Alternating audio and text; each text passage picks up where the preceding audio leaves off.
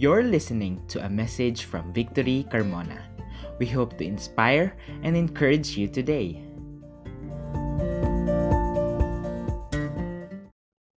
Good morning, church!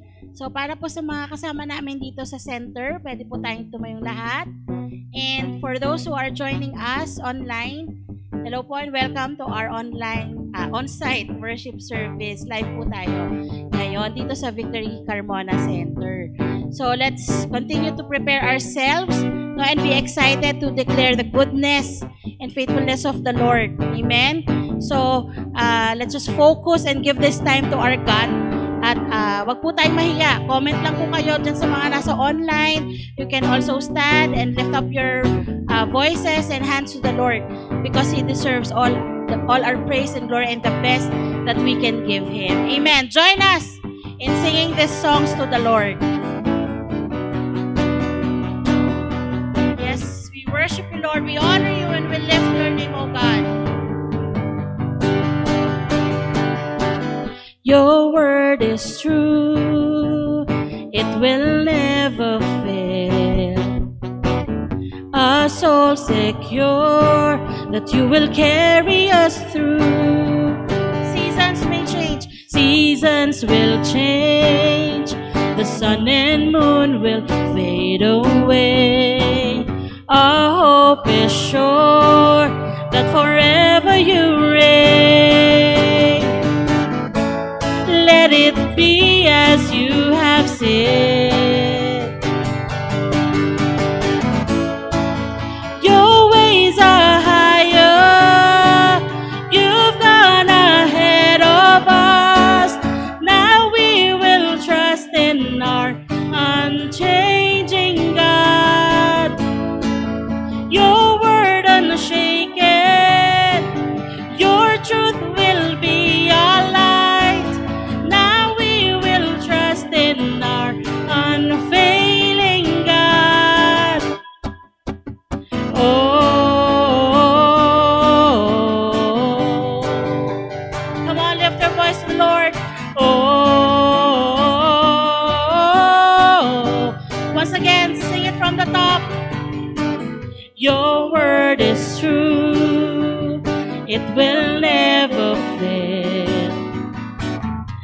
Our soul secure that you will carry us through. Seasons will change, seasons will change. The sun and moon will fade away, but our hope, our hope is sure that forever you reign. Let it be as you have said.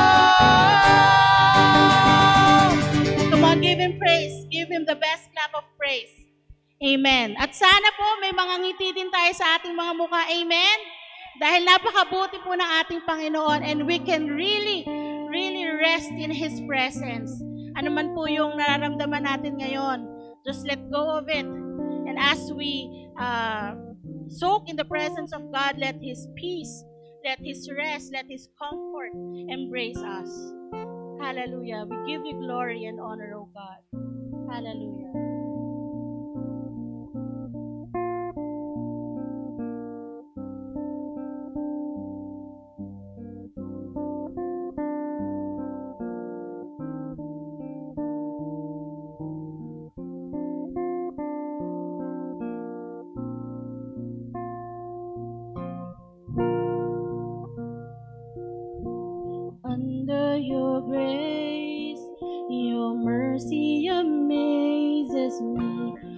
under your wings. Your shadow covers me, your promise of love. When my heart is safely undone.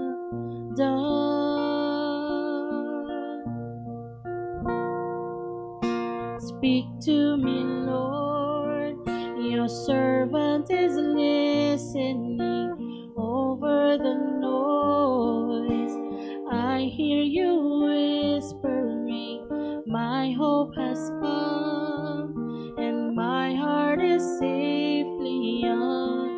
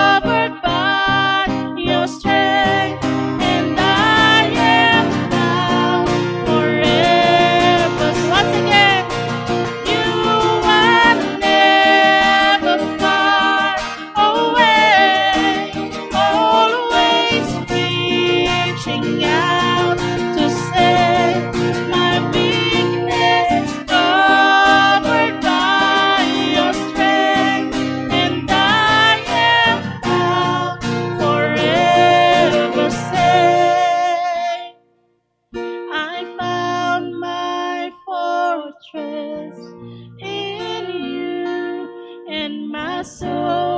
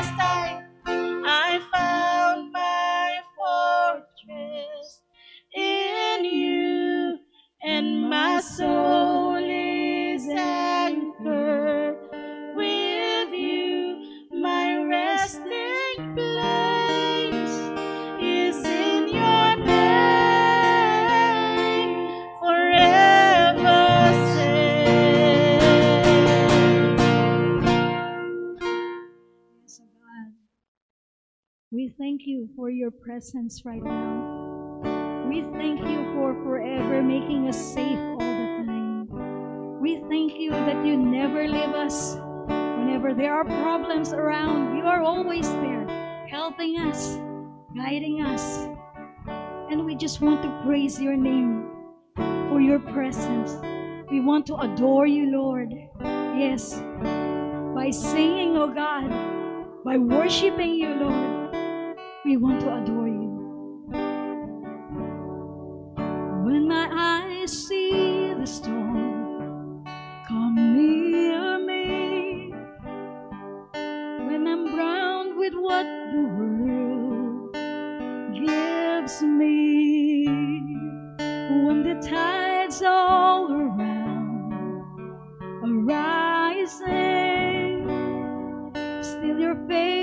love surrounds. Come on, sing with me. When the shadows are all around, couldn't you?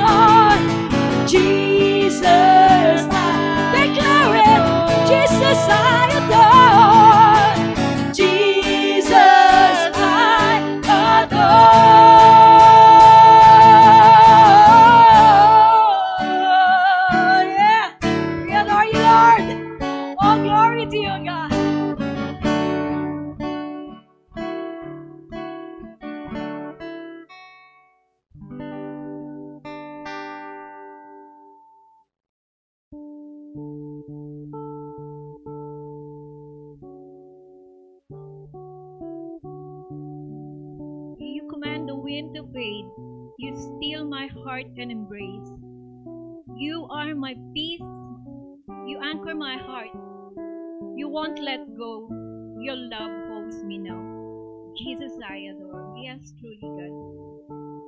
In times of troubles, God, uh, you consider our problem as the wind. And God, truly, pag lumapit po kami sa iyo, and we lift up all the burdens, all the troubles in our life. You will touch our heart. You will embrace us. Hindi mo po kami pinababayaan. Ikaw po yung peace namin and yung heart namin, God, na ka-anchor po sa iyo, naka-angkla sa iyo, O Lord God. At hindi ka po umaalis. Kami lang po yung matigas ang ulo. Uh, sometimes po we mess up uh, lumalayo kami, but still, God, you won't let go. And your love, your love holds us.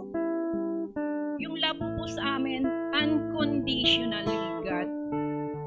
At like po, um, sa love ng ta mga tao, God, hindi po siya unconditional. And through you, God, truly through you, God, nararanasan ko po to, yung unconditional love mo, Lord God. Your love holds me now. In Jesus I adore. Let us all pray. Father God, in heaven, thank you so much for your unfailing love. Thank you, God, dahil hindi ka po lumalayo sa buhay namin. Although, God, uh, sometimes we are not worthy to you, but still, God, sobrang mahal mo po kami. Thank you so much for your love, God. Thank you, God. Lord, sa mga nangangailangan po, Lord, ng, ng love mo, God. Touch them, O Lord Jesus, O God. Lord, ah, wala po akong masabi kundi, thank you so much, God. Sobra po, sobra po lahat-lahat, God, ng mga blessing mo, lahat-lahat po ng pangangailangan, Lord. You provide, God. You provide everything. And thank you, Lord, for keeping us always safe in good health po, Lord God. Despite of this pandemic, nandiyan ka pa rin po sa amin. Iniligtas mo po kami. Maraming salamat po. And we pray this in your mighty name. In Jesus' name. Amen.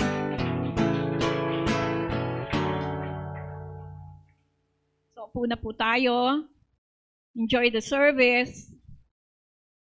Uh, announcement po, meron po tayong Making Disciples on October 16, 2 to 5 p.m. And yon, good day Victory Carmona and Victory Manggahan. I'm Neng Capino. I'm one of the volunteers. And in Victory, we only do two things, to honor God and make disciples. Uh, yun po, in time of giving and generosity, let me read to you Psalm 2 verse 31. The Lord is my shepherd, I shall not want. In in uh, it's difficult to give back to God, be generous when we ourselves are lacking. But the Lord is our shepherd. This reminder should bring us comfort when we find ourselves lacking and when things seems hopeless. Let us remember the to draw near to our shepherd. Uh, share ko lang po regarding this comfort. I've been uh, struggling. So, bali po, sabi ni God sa akin, what if wala ka ng pera? Wala kang na-receive ngayon? Magbibigay ka pa ba sa akin? And He tells me on this, sabi niya sa akin, uh, mag-put ka na ng tithes mo in advance. So, ginawa ko po siya. And after mga ilang days, uh, God yung yung blessing niya sa akin kasi matagal na po ako nagpe-pray na magkaroon ng sariling uh, place ko. Ako lang, mag-isa. And um, years ko na po itong pinagpe-pray. I- iwanan ko na po yung binili kong house. Uh, iwanan ko po yung sa anak ko. And God granted me comfort sobrang spacious po nung place. Uh, comfortable po talaga ako. And I dwell on God. Pwede ako mag-dwell kay God the whole day. Grabe po siya. Sabi niya, kung um, tinetest niya lang po talaga yung heart natin. And yun. Yun na. Thank you so much. Um, God, thank you for the comfort, God, that you've given to us, God. Uh, Lord, salamat po because you are mighty and power, God. You are true to your promise. You really never fails, oh God. Thank you so much, Lord God. Um, Lord, talaga wala po akong masabi kundi thank you so much. I pray this in your mighty name. In Jesus' name. Amen.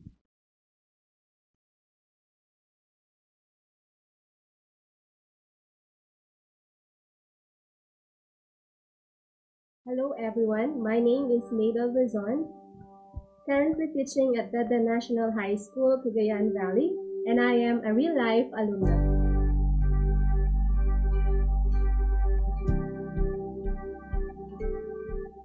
Ang nagpaaral po sa akin during my college years was my lola, yung uh, auntie po ng aking tatay. Hindi naman po ganun ka-well off yung lola ko at uh, marami rin po siyang tinutulungang mga kamag-anak namin. The good thing was, the Real Life Foundation came into my life. Kailangan-kailangan ko na talaga ng support. Kung biglang you are going to be selected for Real Life Foundation, ganyan, sinabihan ko ako sa church. Yung uncertainty sa utak ko noon na makakatapos pa ba ako is nagbago. At last, sa wakas, I have someone or I have some people who will gonna support me sa aking pag-aaral. And I am very certain that time na kayang-kaya ko na. So I'm very happy. Now, I am a teacher, a successful teacher indeed. Uh, I am teaching sa baryo, dito mismo kung saan ako pinanganak. Maliit lang yung paaralan, magkakalayo yung mga bahay ng mga bata. But it is indeed very fulfilling kasi I am able to share to them my life becoming a teacher is the perfect avenue for me to share also to others the faithfulness of God and the generosity of others. Kasi kung wala yung faithfulness ni God sa buhay ko, wala yung mga taong nag-respond doon sa call ni God na tumulong sila sa mga katulad kong nangangailangan na may mga pangarap, of course, I would not be here also today one way para ma- matulungan ko yung mga bata at para ma- ma-share ko na rin kung ano yung mga natutunan ko sa Real Life Foundation is through, of course, teaching. Dun po kasi sa mga lessons ko, honestly, I am integrating Bible verses that simple way, hindi lang academically ang nagagawa ko sa mga estudyante ko, but also I was able to draw them closer to God. So I am also trying my best to share that festivity of life because God is always there to provide. Sobrang thank you po at sana wag kayong magsawang tumulong sa mga kagaya naming nangangarap. On behalf of our scholars and students everywhere, I'd like to thank our educators and our teachers who invest in and make sacrifices to teach and impart values to the next generation. And to you, our partners, thank you so much for believing in our scholars and generously giving to make sure they have a chance at a better life. Together, let's continue to pursue God's mission to see our nation change one scholar at a time.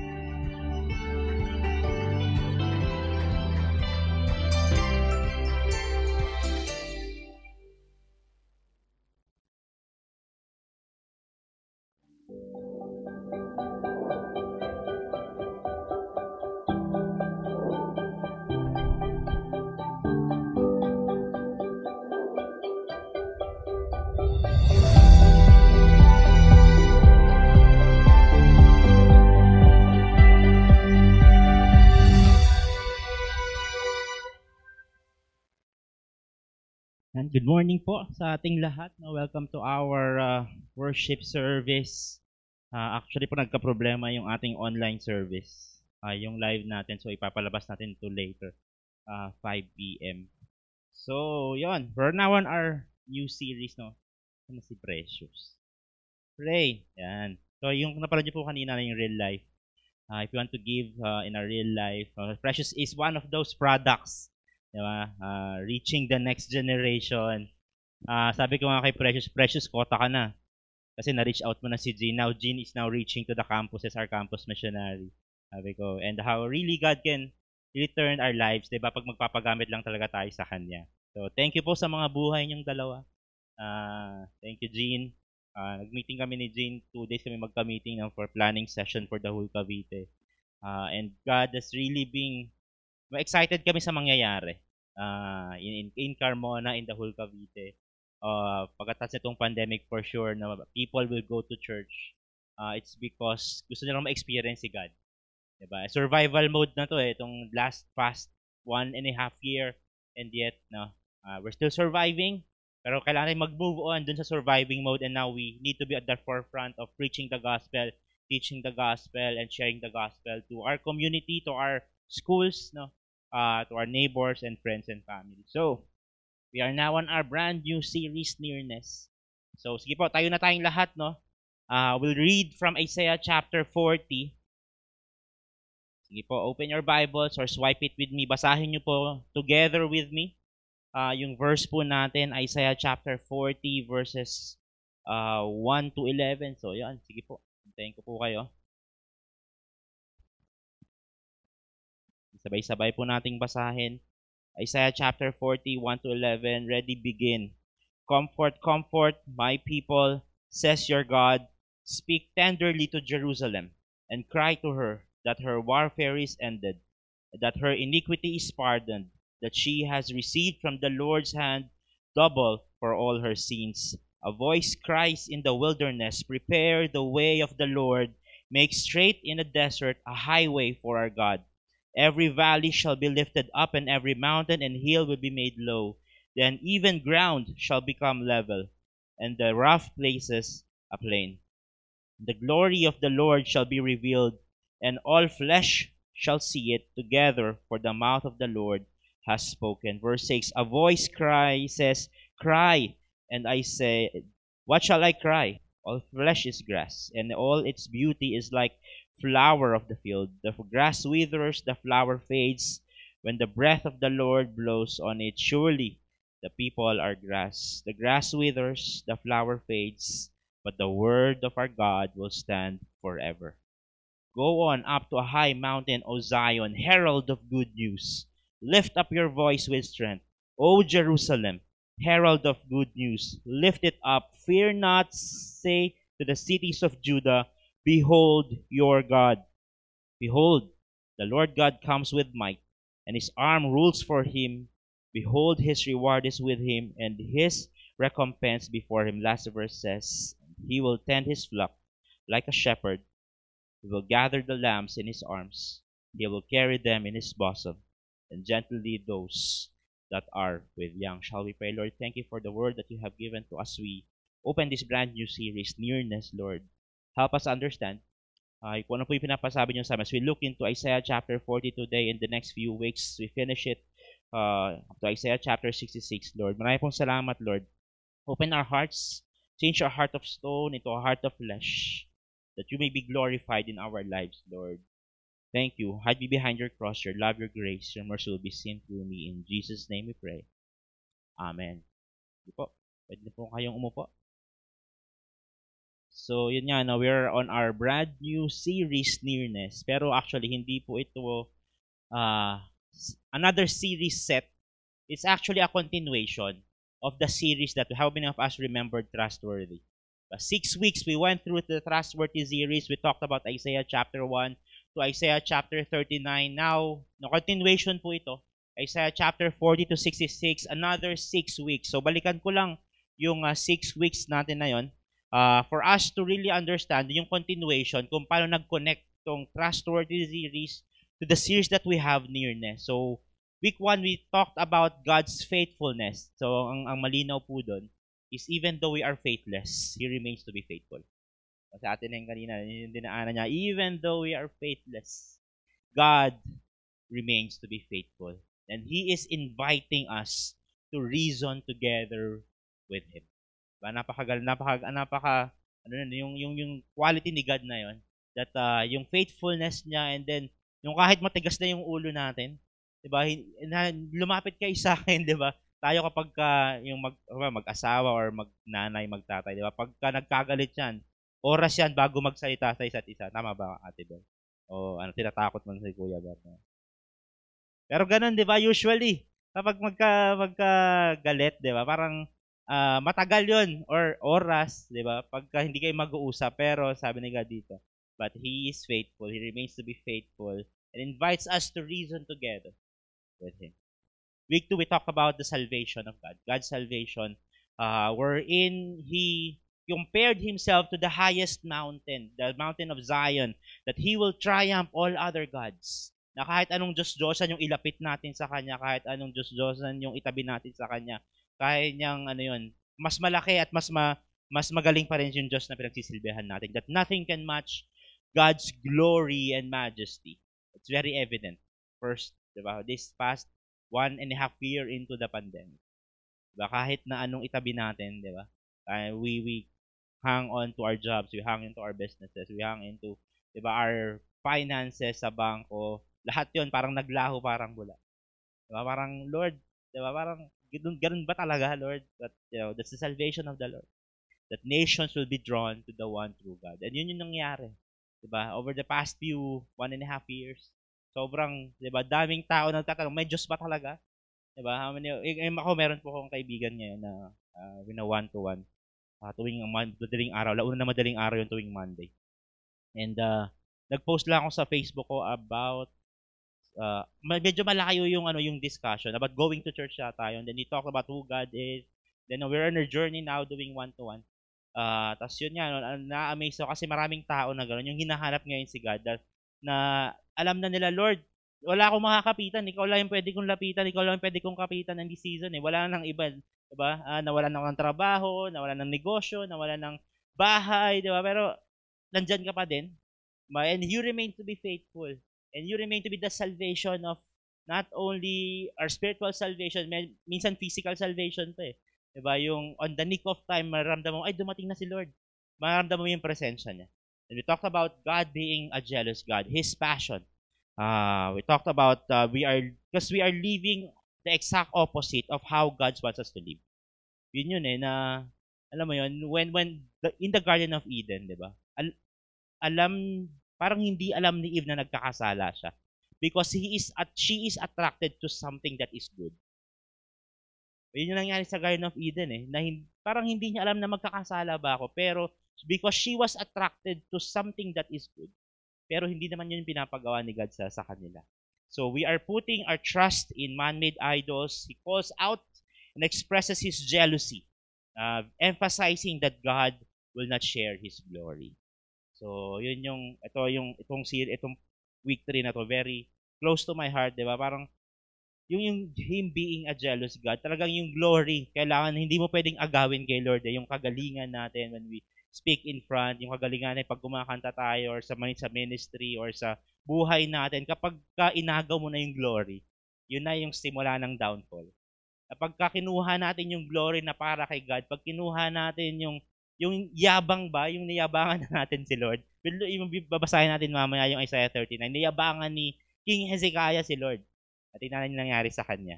Yun yung ine-expose ni Lord that He alone will be exalted in the end. Lahat tayo magiging humble. Um, Tapos in week 4, we talk about the holiness of God. We talk about the otherness of God. And uh, Isaiah chapter 6, no, one of the highlight of Isaiah, na yung seraphim, ba yung dalawang nakatago, ay dalawang may dalawang angel uh, na nagbabantay doon sa Ark of the Covenant because God is holy. We can see that we are sinful and we cannot measure up to the standard that was given by God. Ito yung standard na binigay ni God. Kahit anong gawin natin, hindi natin maaabot yung standard na yun. Na ang ginawa ni Christ, because hindi natin maabot, siya yung bumaba. His atoning work. So, dun sa story ni Isaiah, yung seraphim yung naglagay ng nagbabagang uling sa labi ni Isaiah. Diba? Yun yung, yun yung nangyari. Cleansing him because of that. He was cleansed. Naramdaman niya yung atoning work ni Christ. Naramdaman niya na, oy, isa ako makasalanan na tao. But I like how Isaiah responded. Ang sabi niya doon, di ba? Here am I, Lord, send me. Tipin mo yun, no? Eka preached last week. I was so blessed sa preaching na yun. Sabi ko, Lord, grabe yung mga tao sa Carmona. Grabe yung mga nare-raise na leader sa Carmona. No? Na nung nagpi-preach si Eka, kinikilabutan ako uh, nung ano. Sabi ko, Lord, grabe na yung yung yung passion ng ng mga tao because nakilala nila kayo. And doon pa lang parang okay na Lord, uh, okay na ako magpa-petix-petix dito. No? parang gano'n. Meron ng papalit, no? Ready na yung Victory Carmona. Uh, I, I like how, Jean also, di ba? Grabe. Sabi ko, Lord, uh, the next five years, no, five, ten years, si Victory Carmona, Scott also is helping out. Leo now, is, Leo is now in school. Kung hindi niyo po napapansin si Leo, uh, nag-school po siya, uh, three and a half months. Uh, yun, magpapastor na rin po siya. Uh, sa wakas, no? But yun yung, ano, yun yung atoning work ni Christ, di ba? Na pag naramdaman natin na uh, ako yung makasalanan, naramdaman ko yung goodness ni Lord, I want to share it to others. That's why, you know, here am I, Lord, send me. Yan yung ano ni Isaiah.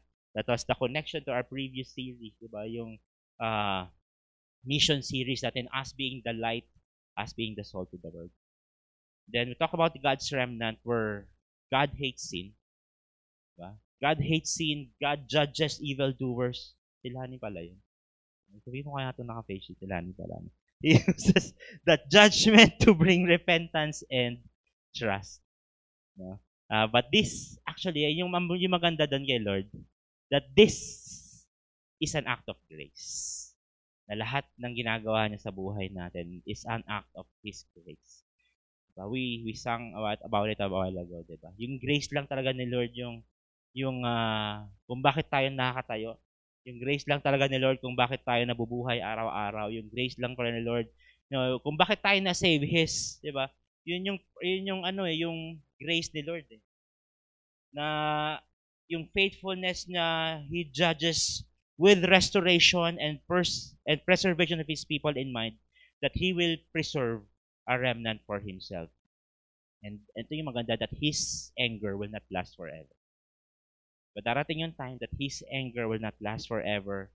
Comfort will come and will give His true followers an everlasting joy with Him and in Him. So yan yung angle ng first few six weeks, no? So actually, seventh week na to pagka kinombine natin. Is 7 to 12 weeks. So 12 weeks po tayo na isa Isaiah. And now, ito yung angle ng series natin. That because yun si God, natutunan natin si God, diba? Now, our response is because yung Diyos na pinagsisilbihan natin where God is holy, He is a remnant, ba? Nag-send siya ng remnant. And nararamdaman natin yon because of His nearness. Diba? Na hindi lang siya infinite, intimate din si Lord. Na yung, yung magdararamdaman natin yung nearness ni Lord, yung response natin is actually because of the faithfulness, because of the promise of God, that we can have hope and confidence despite of our present circumstances. But one and a half years into the pandemic, yung yung feel ng comfort, yung feel ng courage, yung feel ng restoration, ng righteousness, ng victory nandun because God is near. That because uh, God yun yung nalaman na natin yung trustworthy series that that is God that His word will never fail. So ito po yung pag-aaral natin over the next six weeks. A covenant keeping God, comfort. God, a covenant keeping God who gives us courage. A covenant keeping God who draws us near to Him, draw near to God. Yung response natin is restoration, righteousness, and victory. And we'll focus on the second half of Isaiah, Isaiah 40 to 66. So join us as well into reading Isaiah 40 to 66. Uh, focuses on the hope that God will bring to His people. Na yung hope na, ito na mas malaki na yung hope na binibigay ni Lord. Uh, when you read 1 to 39, puro judgment yun. About 70%, 80% of it preach about judgment. 20% of it hope. When you, but it transition now into about 70-80% talking about hope and 20, 20% about judgment. So nag-transition na yung uh, book of Isaiah where his people would still be judged no, because pasahanan pa rin tayo, madjudge pa rin tayo because we are still disobedient but God will surely restore us. Just like what yung anong ginawa niya dun sa children of Israel uh, during the time of Isaiah. Na pag nag-repent na tayo, ayan na yung restoration ni Lord. Maramdaman na natin yung, yung presensya niya. This also shows that's God's sovereignty over all the nations, hence He can be trusted. Now, when I was reading, no, nag-aaralan po natin itong Isaiah chapter 40 to 66, it's very evident yung sovereignty ni Lord on how He puts certain people into certain places at a certain time for to accomplish His purpose.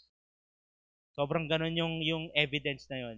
Yung nilagay niya yung isang tao para iligtas yung Israelites, na ginamit niya yung tao na yun para palayain din yung Israelite, para makonquer yung Babylon, di ba? Sabi ko, galing nung pagka, parang masterpiece yung pagkagawa, parang painting na parang ang gulo sa simula pero ah, alam ko na no nakita ko na yung whole story. No, we were and sometimes ganoon yung buhay din natin. At a certain situation of our lives, we'll meet someone that someone, no, yung, story nga ni Jean sa ni Precious, ah, nagkakadamayan talaga sa pagsunod kay Lord eh. Diba? Yun yung ano, yun yung beauty in in in doing it on a community. Yung verse po na binasa natin, no? so simulan ko na haba ng introduction ko, kaya binasa ko na agad yung verse. Eh. Uh, Isaiah chapter 40 verse 1, ang sabi doon, Comfort, comfort, my people says your God. So bakit pa sinabi? The comfort, comfort, no? Bakit sinabi? Hindi po yan yung ano, uh, ginagamit natin pag wala tayong mabiling downy, no? Hindi ba? Ay, nalalaman sino naglalaba dito. Ayan. So, comfort, comfort, my people, says your God. Bakit sinabi niya? na comfort, comfort. So, ito po, yung story ng Isaiah 40, it started with Isaiah chapter 38. Uh, nagkasakit si King Hezekiah. Tapos, nag-pray siya kay Lord, pinagaling siya ni Lord, and sabi ni Lord sa kanya, I'm gonna give you additional 15 years. Yan. Tapos, ito na yung story. Tail end na ng, ng buhay niya. Uh, Isaiah chapter 39 verses 5 to 8. So, nalaman ng King of Babylon na gumaling si Isaiah nagpadala siya ng envoy, yung anak niya, ibinadala ng King Babe ng King of Babylon, uh, si Baladan. So pinakadala niya, ano bang nangyari dito sa Israel? Ang galing ng Diyos nila. Nalaman nila na nagkasakit si Isaiah, mama, ay si Hezekiah, mamamatay na pero pinagaling ni Lord additional 15 years. So ito po yung tail end ng story. Isaiah 39, 5 to 8 ang sabi diyan. Then Isaiah said to Hezekiah, Hear the word of the Lord of hosts.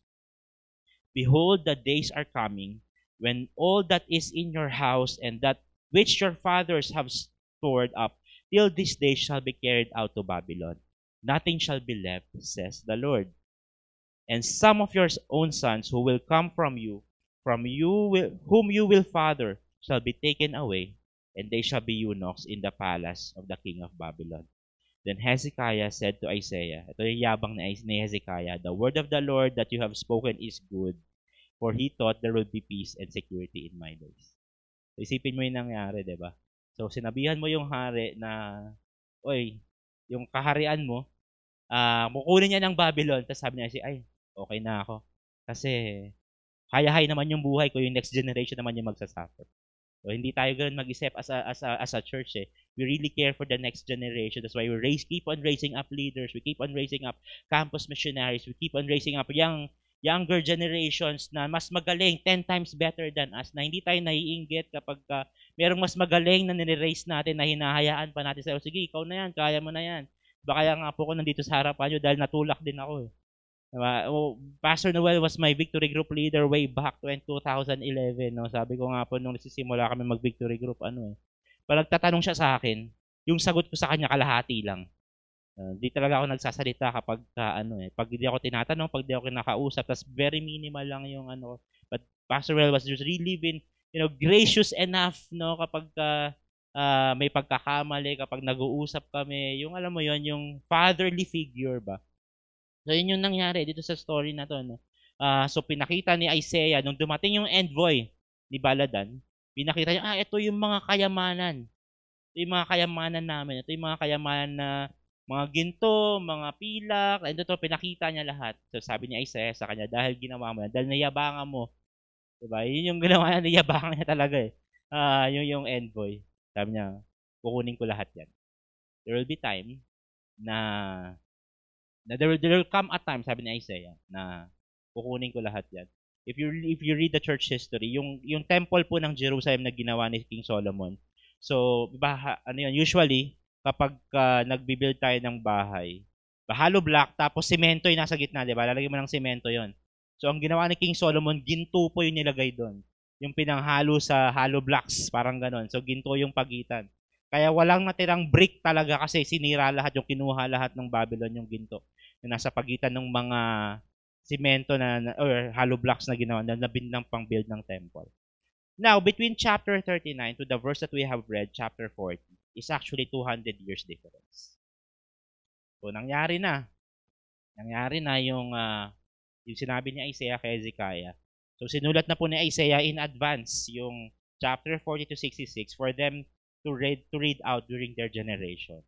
That's why it started with comfort, comfort. Kasi 200 years na yung nakalipas. 200 years na silang nasakop. 200 years na silang naghihirap. So, kinuha na lahat, dinala ng Babylon. So, the first word that came out after in those 200 years is comfort, comfort, my people, says your God. So, isipin natin, uh, one and a half year to this pandemic. Comfort, comfort, my people, says your God. Pero paano pagka 200 years para itong pandemic? Can we really say, Lord, can, can we really accept comfort, comfort, Lord, 200? Ito nga one and a half year, parang inip na inip na tayo, di ba? Lord, kailan ba ito matatapos? Lord, kailan ba, kailan ba titigil na makakalabas or makakalabas na kami agad, makakapag uh, shopping na ulit kami agad, makakain na kami ng sabay-sabay, no? Sipin mo to, itong mga Israel, 200 years. In the very first verse, it says, comfort, comfort. Parang, Lord, naloloko mo ba kami? Diba? Kami nga dito, Lord, but in a half year pa lang eh. Inip na inip na kami. 200 years pa kaya. But God is assured, God assured the nation of Israel It says, comfort, comfort. And I like how it was phrased because it says there, my people, says your God. Na alam natin na hindi sila iniwan ni Lord. Yung relationship, my people, that refers to the people. Yung remnant na sinasabi ni, ni Isaiah dun sa first part niya, who are, in the covenant relationship with God. And then your God. Diba? Yung relationship, my people, your God. Wala nang pag may, ang usapan dyan yung may anak ka, di ba? Yung, yung dito yung nagturo ng swimming sa anak nila. Yung, yung ano, meron ako nakitang video, yung takot na takot yung bata eh. Nakahawak doon sa ano, panood ba yung video? Pas pagka nung, nung binaba ng magulang niya yung paa, hanggang dito lang pala yung tubig. Takot na takot yung bata as sa mag-swimming, yung pala hanggang bewang niya lang pala. Diba? Diba? Yung, yung, yung, ito lagi po akong, ano, when I was young, Uh, so, ang lagi ko pong sinasabi pag may pinapagawa yung parents ko, hindi ko yan kaya. Yan, lagi yung unang lumalabas sa bibig ko yun, hindi ko yan kaya, hindi ko yan kaya. Pero because of the relationship that I have with my mom and my dad, hindi, kaya mo yan, di ba? Yung, alam mo, yung pa lang yung sinabi, di ba? Okay na, sige, ano na ako, comforted na ako, or malakas na yung loob ko, eh, yun lang naman yung sinabi, wala naman kayong tinulong, di ba? Uh, sinabihan nyo lang ako na kaya ko yan. Di ba? Parang ganon. Di ba? Pero, pero di ba, may tinulong naman. Pero di ba, yung pa lang, yung, yung sinabi na, hindi, kaya mo yan. Di ba? Yung pa lang, because of the relationship.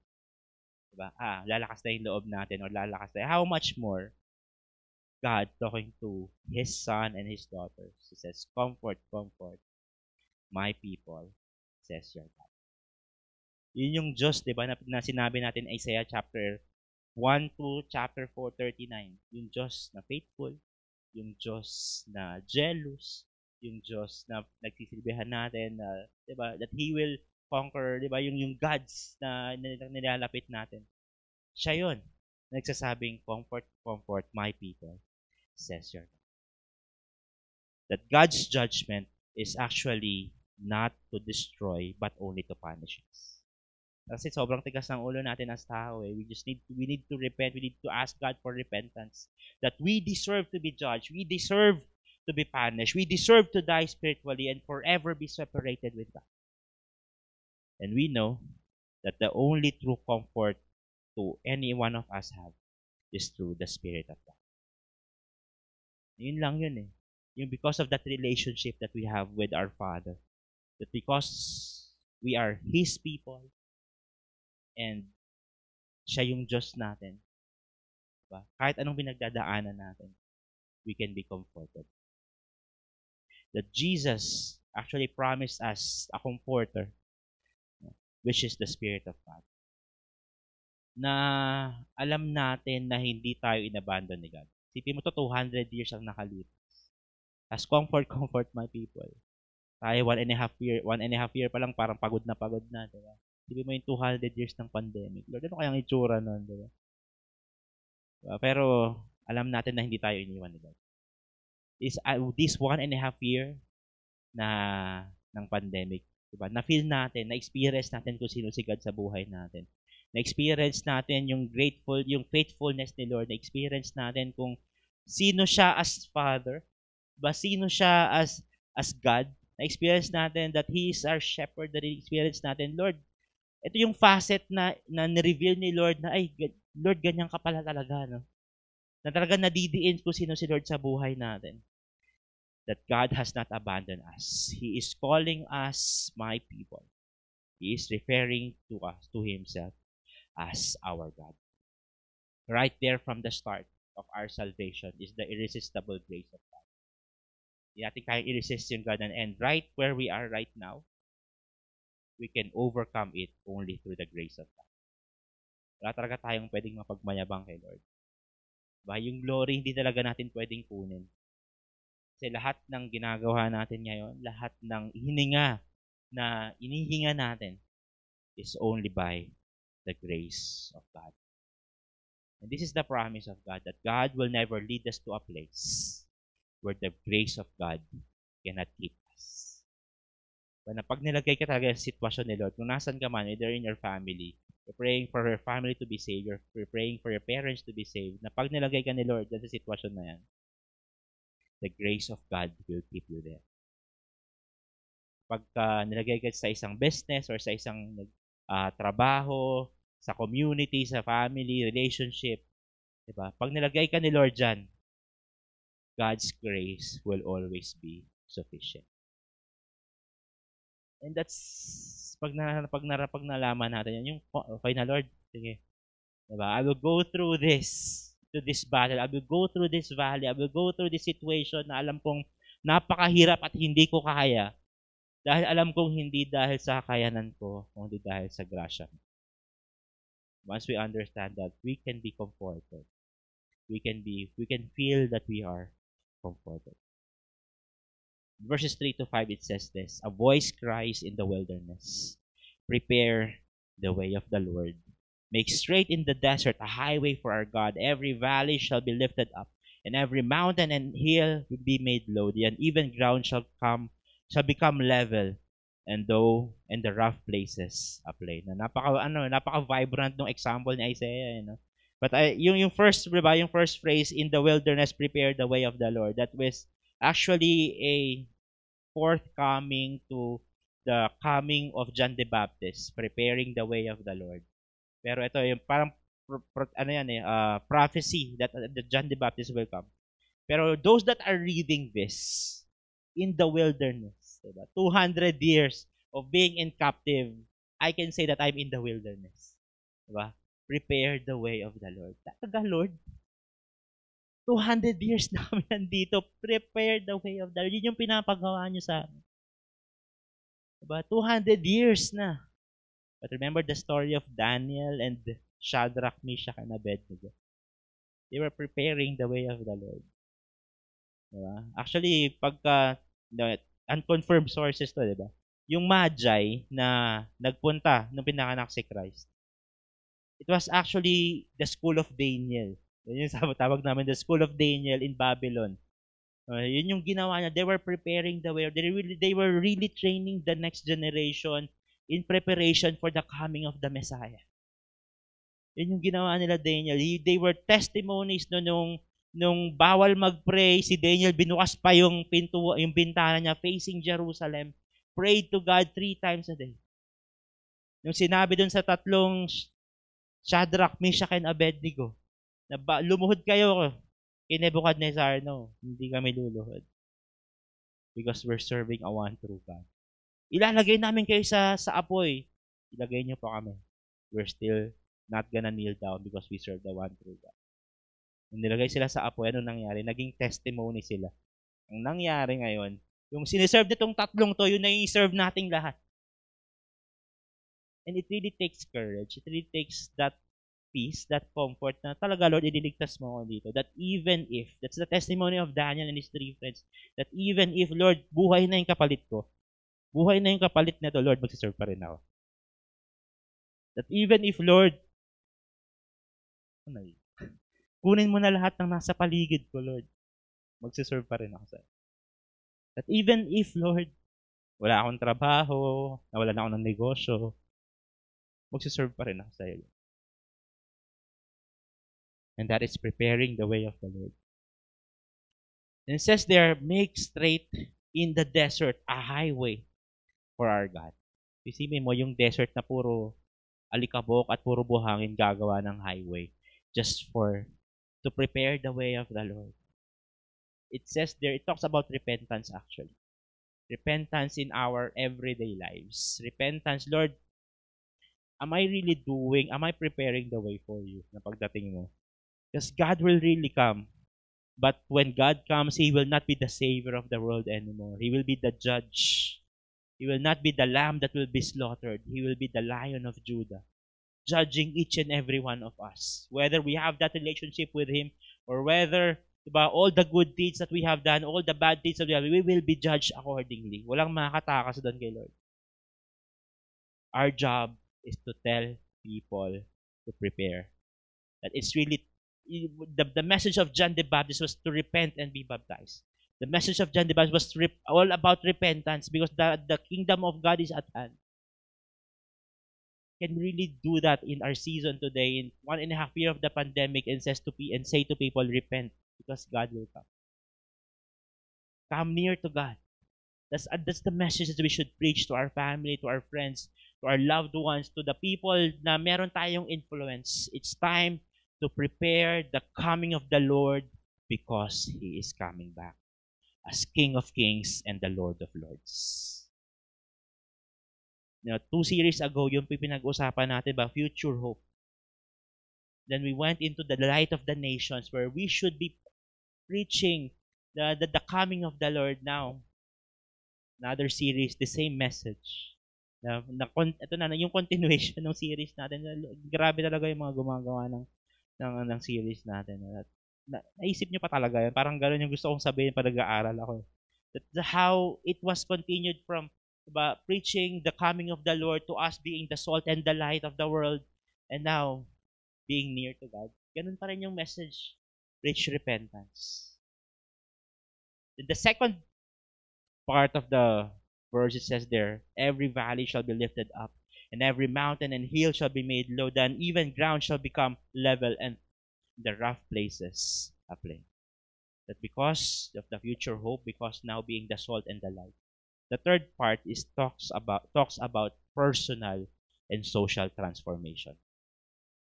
na hindi lang yung buhay natin yung mababago, mababago din yung buhay dun sa paligid natin.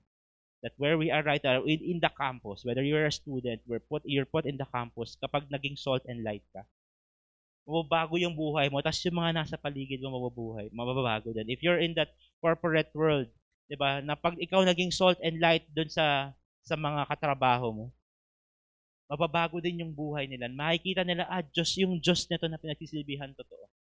Kung ikaw yung businessman that in spite of every corruption na nangyayari, na ikaw patuloy ka pa nagbibigay ng ng uh, ng tamang tax, patuloy ka pa rin nagbibigay na hindi dayain na lang natin 'yan, 'di ba? Tapos ikaw yung businessman, hindi, wag natin dadayain. Yung mga nasa paligid mo, malalaman nila that there's only one true God. And because of all those things that will happen, verse 3, eh, verse 5 says, and the glory of the Lord shall be revealed. Kapag naging salt and light tayo, yung glory niya ay marireveal. Kapag naging salt and light tayo, yung glory ba, talagang hindi talaga para sa atin, talagang laging para kay God. We really bring back the glory to God. And says there, and all the flesh shall see it together, for the mouth of the Lord has spoken. That misery is to end, and the glory and the and God's glory to replace it.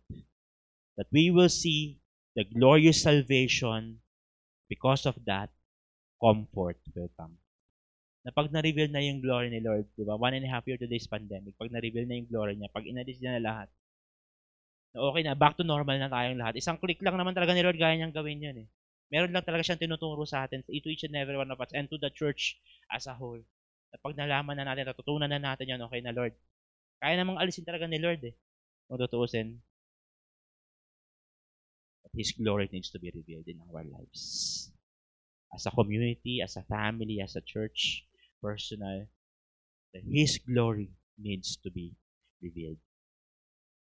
The last part of the verse, I like this last part. It says, Therefore, the mouth of the Lord has spoken. When God speaks, there is no doubt. Diba? Yung pinagpipray mo, na Lord, gulong-gulo na ako. Tapos kapag ni-reveal na ni Lord, pag nagsalita na ni si Lord through His Word, pag, pag nalaman mo, ay, ang galing ni Lord, no? Tapos may confirmation pa with your victory group leaders, may confirmation pa with your friends na Christian din. Na at peace ka. Kasi alam mong ito yung pinapagawa ni Lord sa buhay ko. Na at peace ka dahil, Lord, nakita na naman kita. Diba, naramdaman na naman kita that you're very near to me. Actually, this passage you know, alludes to Jesus Christ coming where the glory of the Lord is will be revealed to him, to himself. Pag tinan natin yung tamang context no, nung, nung verse, 200 years into the captivity. So, ito yung mga kaaway talaga nila, di ba? Sige mo, pinahirapan kami dito. Tapos talaga, Lord, your glory will be revealed. But if we look into the scripture, His glory was really revealed. Diba? Daniel and his three friends, 'Di ba? Nebuchadnezzar's life na revealed si Lord. Kahit si Nebuchadnezzar ginamit ni Lord. 'Di ba? Yung napakasamang hari ng Babylon ginamit ni Lord para ma-reveal kung sino siya, ma-reveal yung glory niya. 'Di ba? But but they remembered who they are. They remembered that they were those remnant. They remembered na anak ako ng Diyos.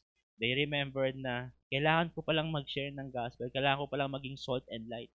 They remembered the purpose, they remembered their identity. Now we look into a, a year and a half in the pandemic. Nai-reveal ba yung glory ni Lord sa buhay natin? Or tayo yung unang nagpapanik? Or tayo yung unang, di ba, uh, tayo yung unang, sige Lord, bahala ka na. Eh, kung gagawin mo, gagawin mo. Yung ikaw yung hindi, hindi makita yung Diyos sa buhay natin. Let us remember who we are. if we are to be delivered, it must come from God's direct intervention.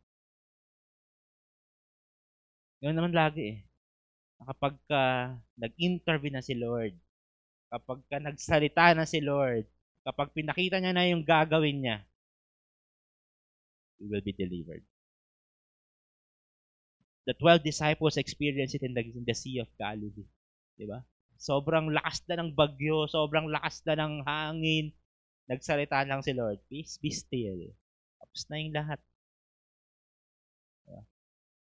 And I, I, I, I want us to experience that kind of nearness of God. Na kapag uh, sinik natin siya, kapag uh, inalam natin kung ano yung will niya, yung kahit na mahirap yung ipapagawa niya, we are at peace because kasama natin si Lord. And through time and time and time again in the scripture, in our lives, it's very evident. Diba? Kapag kakasama natin si Lord sa, sa mga ginagawa natin, yung pagising mo na umaga, Lord, samahan mo na ako, Lord. Diba? Yung pag, uh, itong, itong trabaho na mahirap, Lord, samahan mo na ako, kasama naman kita kahit anong gawin natin dito. Kasi alam mong grasya lang ni Lord yung makakapag get over the hump ng buhay natin dun sa pinapagawa niya. Verses 6 to 8 says this, A voice cry, says, Cry, And I said, What shall I cry? All flesh is grass, and all its beauty is like flower of the field. Verse 7 The grass withers, the flower fades when the breath of the Lord blows on it. Surely pe- the people are grass. The grass withers, the flower fades, but the word of our God will stand forever. Now, Isaiah is now comparing. No, nag-transition si Isaiah. No, now, nag-compare niya na ngayon tao sa paligid niya.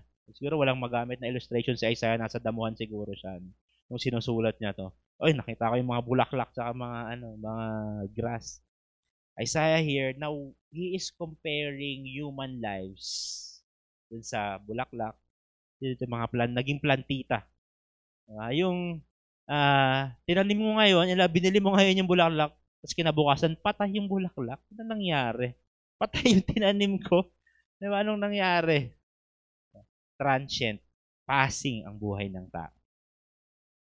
Uh, very, very, uh, sobrang that 70, 80 years of our lives, di ba? Kinompare niya, hindi compare ni Isaiah, being compared to grass and to flowers. Here today, na bukas wala na. Kaya alam mo yun, that's why I like how Isaiah transitioned the verse to to us living our lives with, the, with uh, revealing the glory of God, yung pala ang dahilan nun. Kasi yung buhay nga pala natin. Transient lang tayo sa mundo na to. The people will pass away like plants and flowers. No, isipin mo yung isipin yung yung first phrase oh, the, the grass withers, the flower fades when the breath of the Lord blows on it. In Genesis, yung breath, 'di ba, yung nag, nag, nag, nagbigay ng buhay sa tao.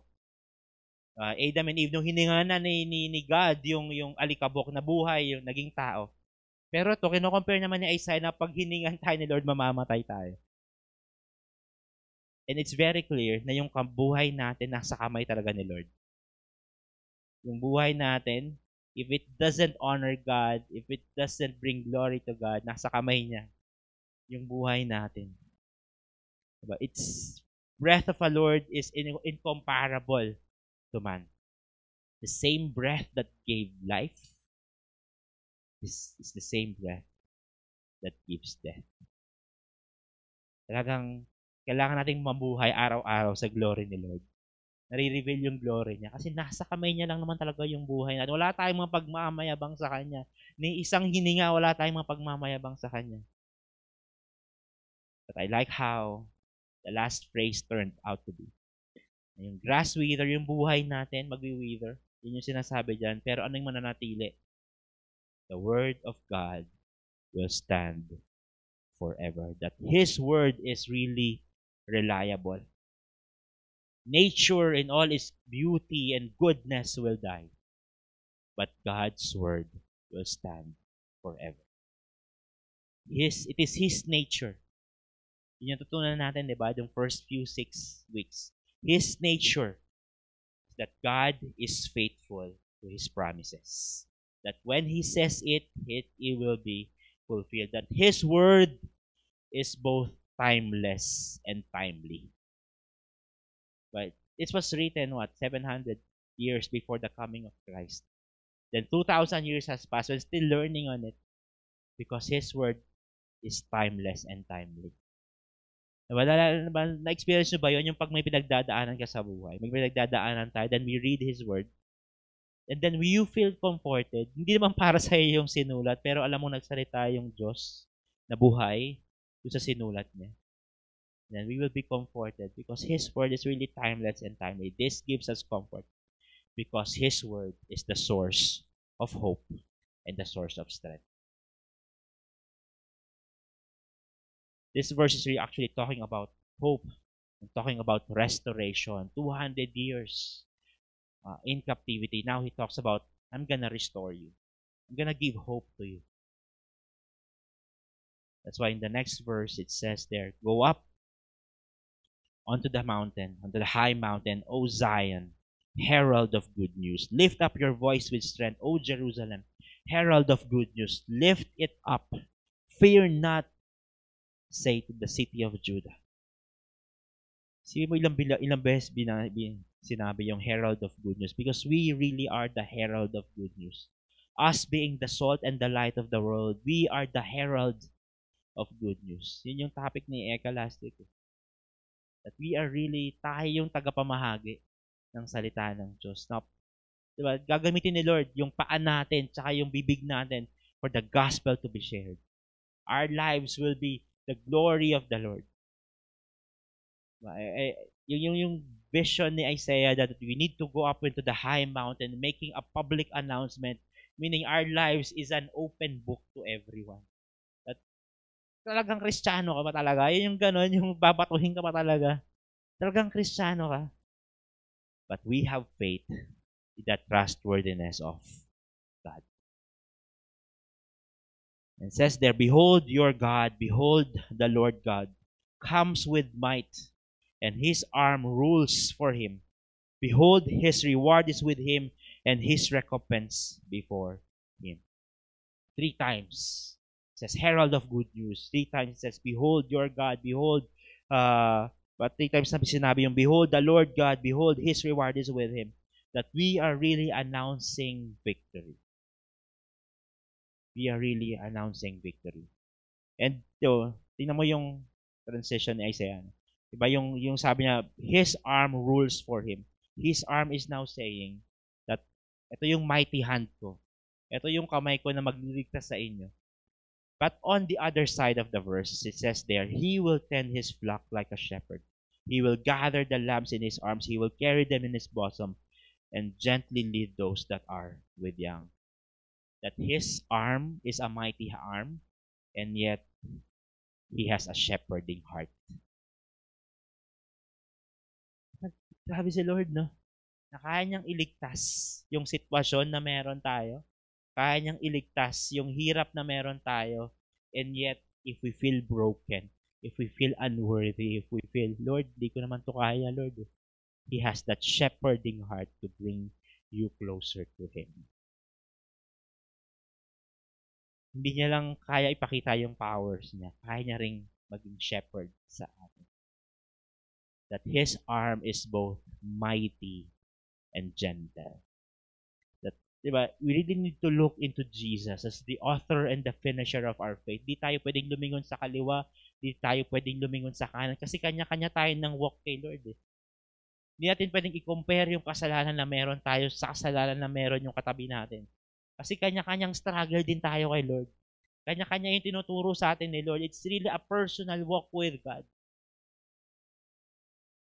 That God is a personal God who responds in a particular brokenness and burdens. Na yung brokenness ng iba, Diba? Yung di mo pwedeng i-compare yan. Grabe ka naman yan yung pinagdadaanan mo. Ang late-late lang yan. Hindi mo pwedeng sabihin yan kasi sa iyo maliit pero sa kanya napakalaking bagay na yun. Hindi mo pwedeng, di ba, maliitin talaga yung mga kapwa nating Kristiyano. The only way we could really do it, help each other out is through a community. Kaya kung wala pa po kayong victory group, diba? Diba, marami pa, may, marami may victory group leader, you have Precious also at the back, you could register uh, for you to be part of our, if you want to be part of our victory group because that's where we strengthen each other. That's where yung hindi ka iko-condemn ng kapwa mo Kristiyano. Yung hindi ka ipababayaan ng kapwa mo Kristiyano. Yung yung pag nadapa ka, hindi ka pagtatawanan, di ba? yung pupulutin ka niya.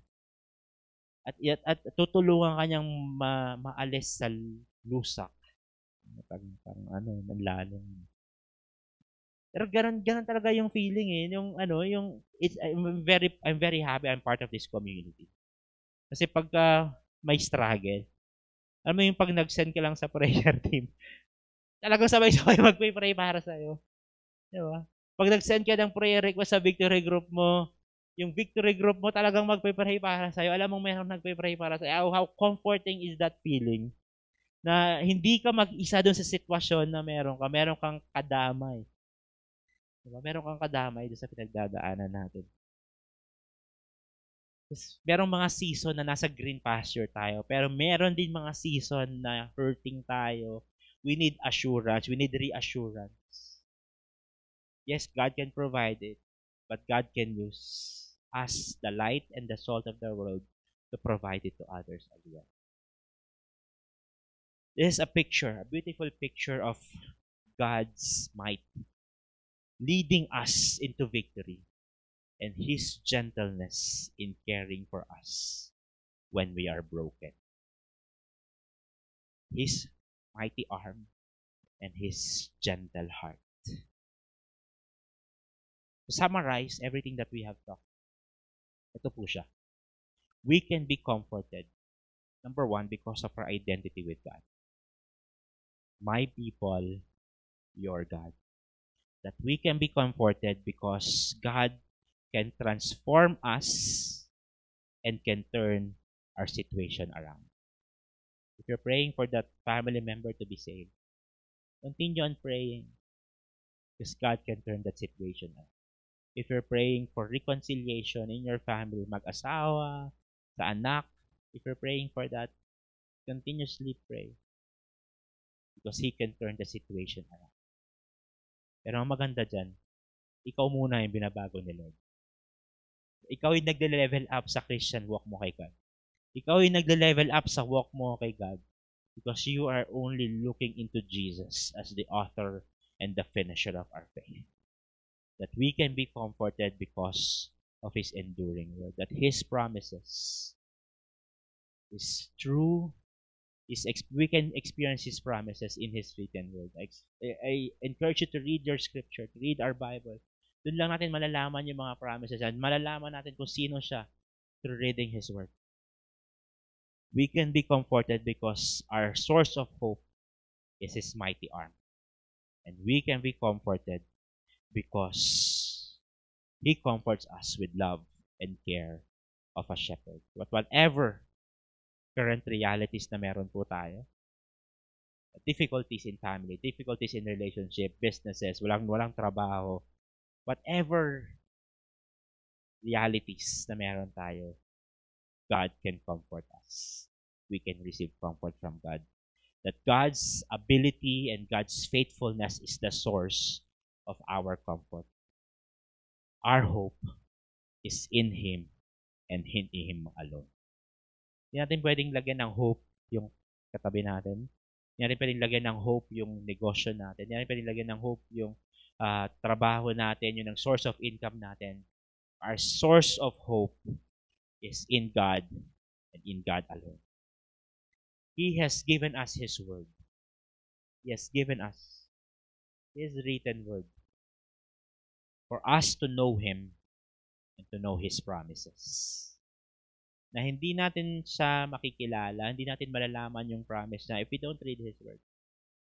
Hindi natin malalaman kung sino yung Diyos na pinagsisilbihan natin, kung sino yung Diyos na kaya magligtas sa sitwasyon natin, kung sino yung Diyos na magko-comfort sa atin if we don't read His Word.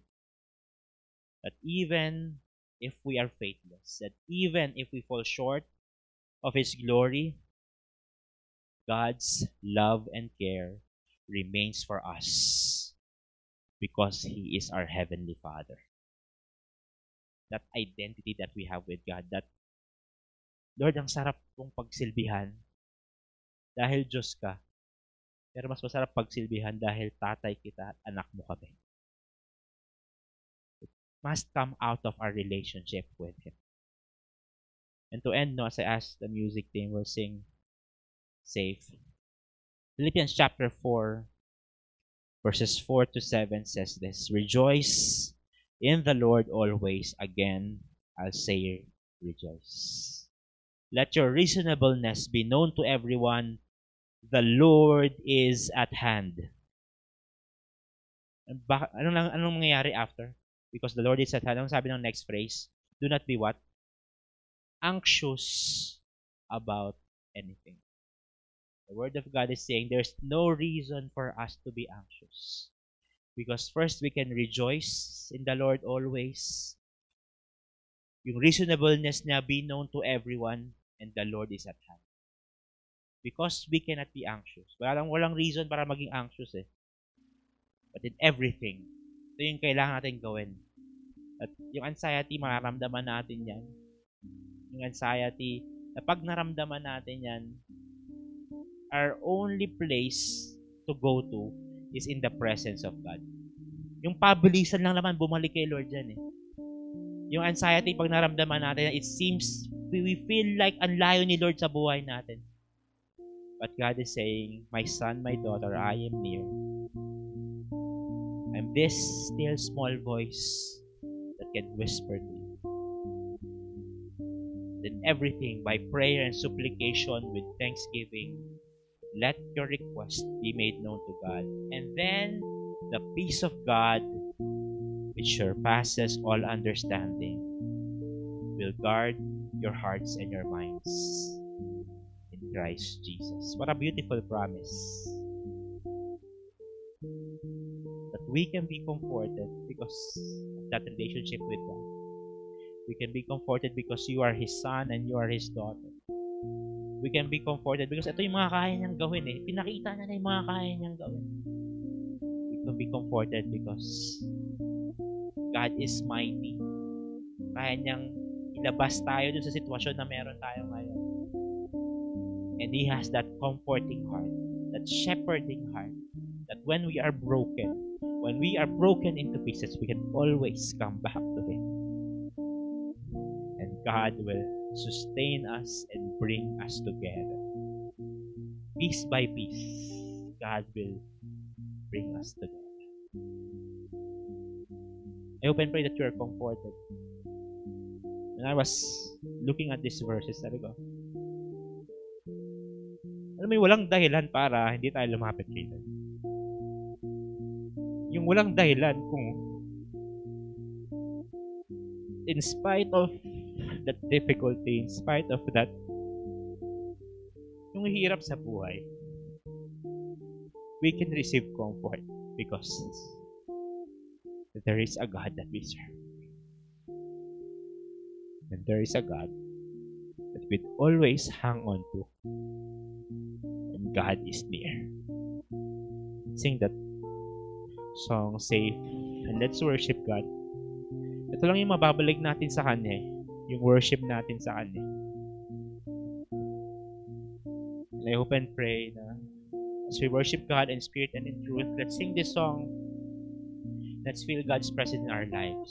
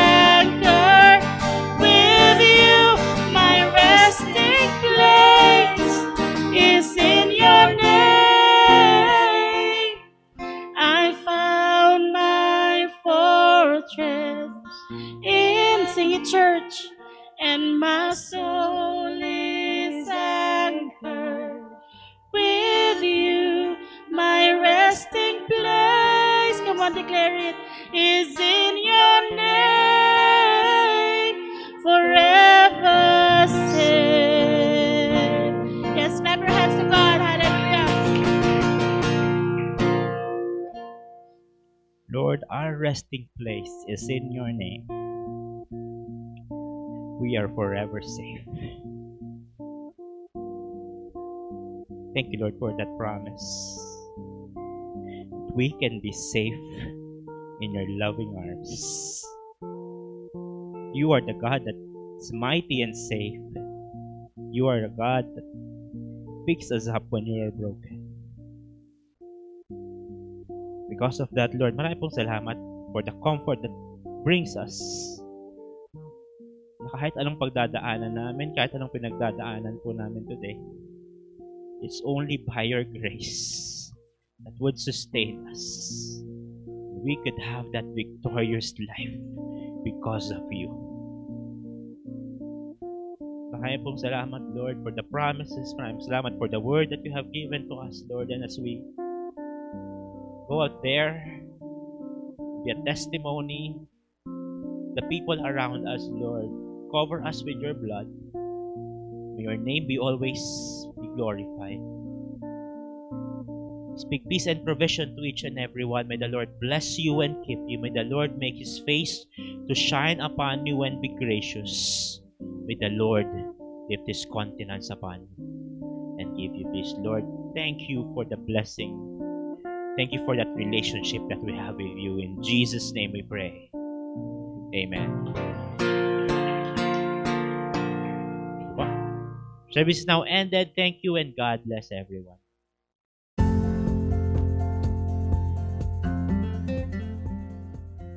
Thank you for listening. We hope you were encouraged by the message today.